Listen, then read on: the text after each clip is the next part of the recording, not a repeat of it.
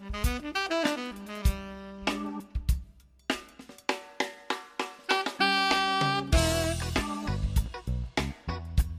morning, and thank you for joining me today on Monday Morning Motivations.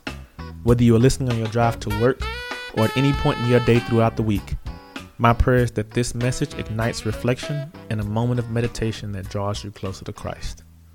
And with that being said, let's dive right in. Today's verse comes from 1 Kings chapter 19, verses 11 through 13, and it reads, "The Lord said, 'Go out and stand on the mountain in the presence of the Lord, for the Lord is about to pass by.' Then a great and powerful wind tore the mountains apart and shattered the rocks before the Lord. But the Lord was not in the wind. And after the wind, there was an earthquake, but the Lord was not in the earthquake. And after the earthquake came a fire, but the Lord was not in the fire. And after the fire came a gentle whisper. When Elijah heard it, he pulled his cloak over his face and went out and stood at the mouth of the cave. Then a voice said to him, 'What are you doing here, Elijah?'" In John chapter 10, verse 27, Jesus describes his followers as sheep by saying, "My sheep know my voice." With this verse, many Christians get discouraged because they feel like they don't hear God speak. Many would even go as far as to say God does not ever speak to them. But often it's not that he doesn't speak. It's just that we aren't trained to listen. To understand this a little better, you first have to understand a little bit about sheep and why Christ compares us to them. Because of today's verse, I will focus on the trait of hearing. Sheep have amazing hearing. They can amplify and pinpoint sound with their ears. In fact, sound arrives at each ear at a different time. This is probably why sheep are frightened by sudden loud noises such as yelling or barking. In response to loud noises and other unnatural sounds, sheep become nervous, stressed, and more difficult to handle. To minimize stress, the handler speaks in a quiet, calm voice. The calm voice of the handler soothes the sheep because of the intimacy the sheep has with the handler. The sheep understands that if the one who watches over them is calm, then not only does he understand the dangers before them, he must also be able to protect them from it. So in light of this, they calm down and follow. They trust that the handler would never lead them into a situation outside of his capacity to handle. We don't hear God's voice often, not because he's silent, but because we don't have that intimate trust in the master. Instead, we follow our natural instincts of reacting to loud noises. This can be seen as we react to different people, jobs, more money, and all the things that catch our eye.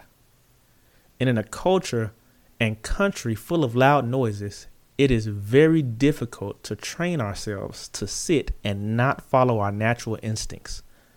But like Elijah in the story, if we truly want to hear from God, we must quiet ourselves and wait for his voice to guide us. And don't move till it does. I understand that it's easier said than done, and I still struggle with this. But I can guarantee that whenever you react to the noises, you will only end up running around without really going anywhere. But how do I hear the voice of God? Well, you read his word. He has revealed himself in his word, and the Holy Spirit in you testifies to this. So many times we get discouraged in this step because we have put the burden on ourselves to be biblical scholars. But God never put that burden on us. 1 Samuel 15:22 tells us that the Lord delights in obedience over sacrifice.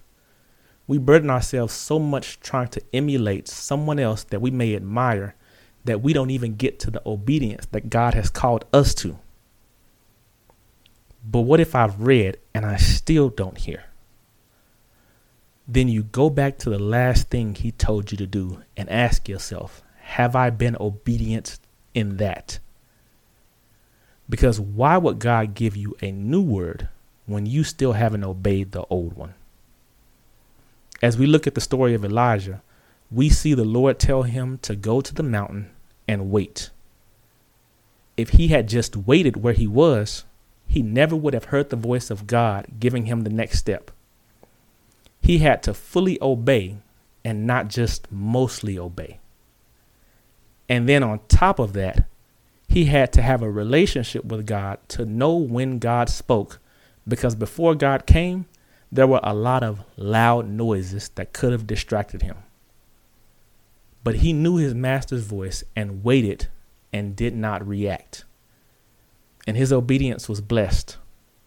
From that point, God gave him a command to go and anoint the next king. And not only that, he told him exactly which path to take.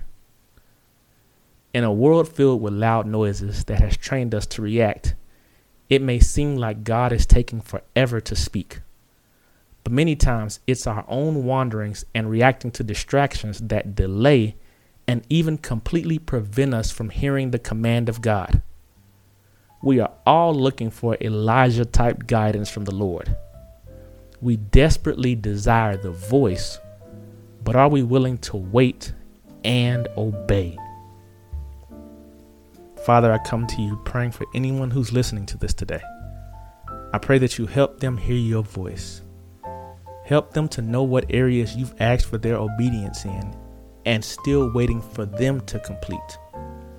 Grow them in patience and strengthen them as they wait. Show them that you are not in the loud noises, but in the gentle breezes.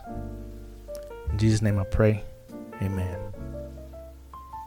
Thank you for joining me today for this moment of meditation. And remember, there is no day like today to be motivated for Christ. I pray that you continue to grow in your faith and hope to ride with you again next week. Thank you and have a blessed day.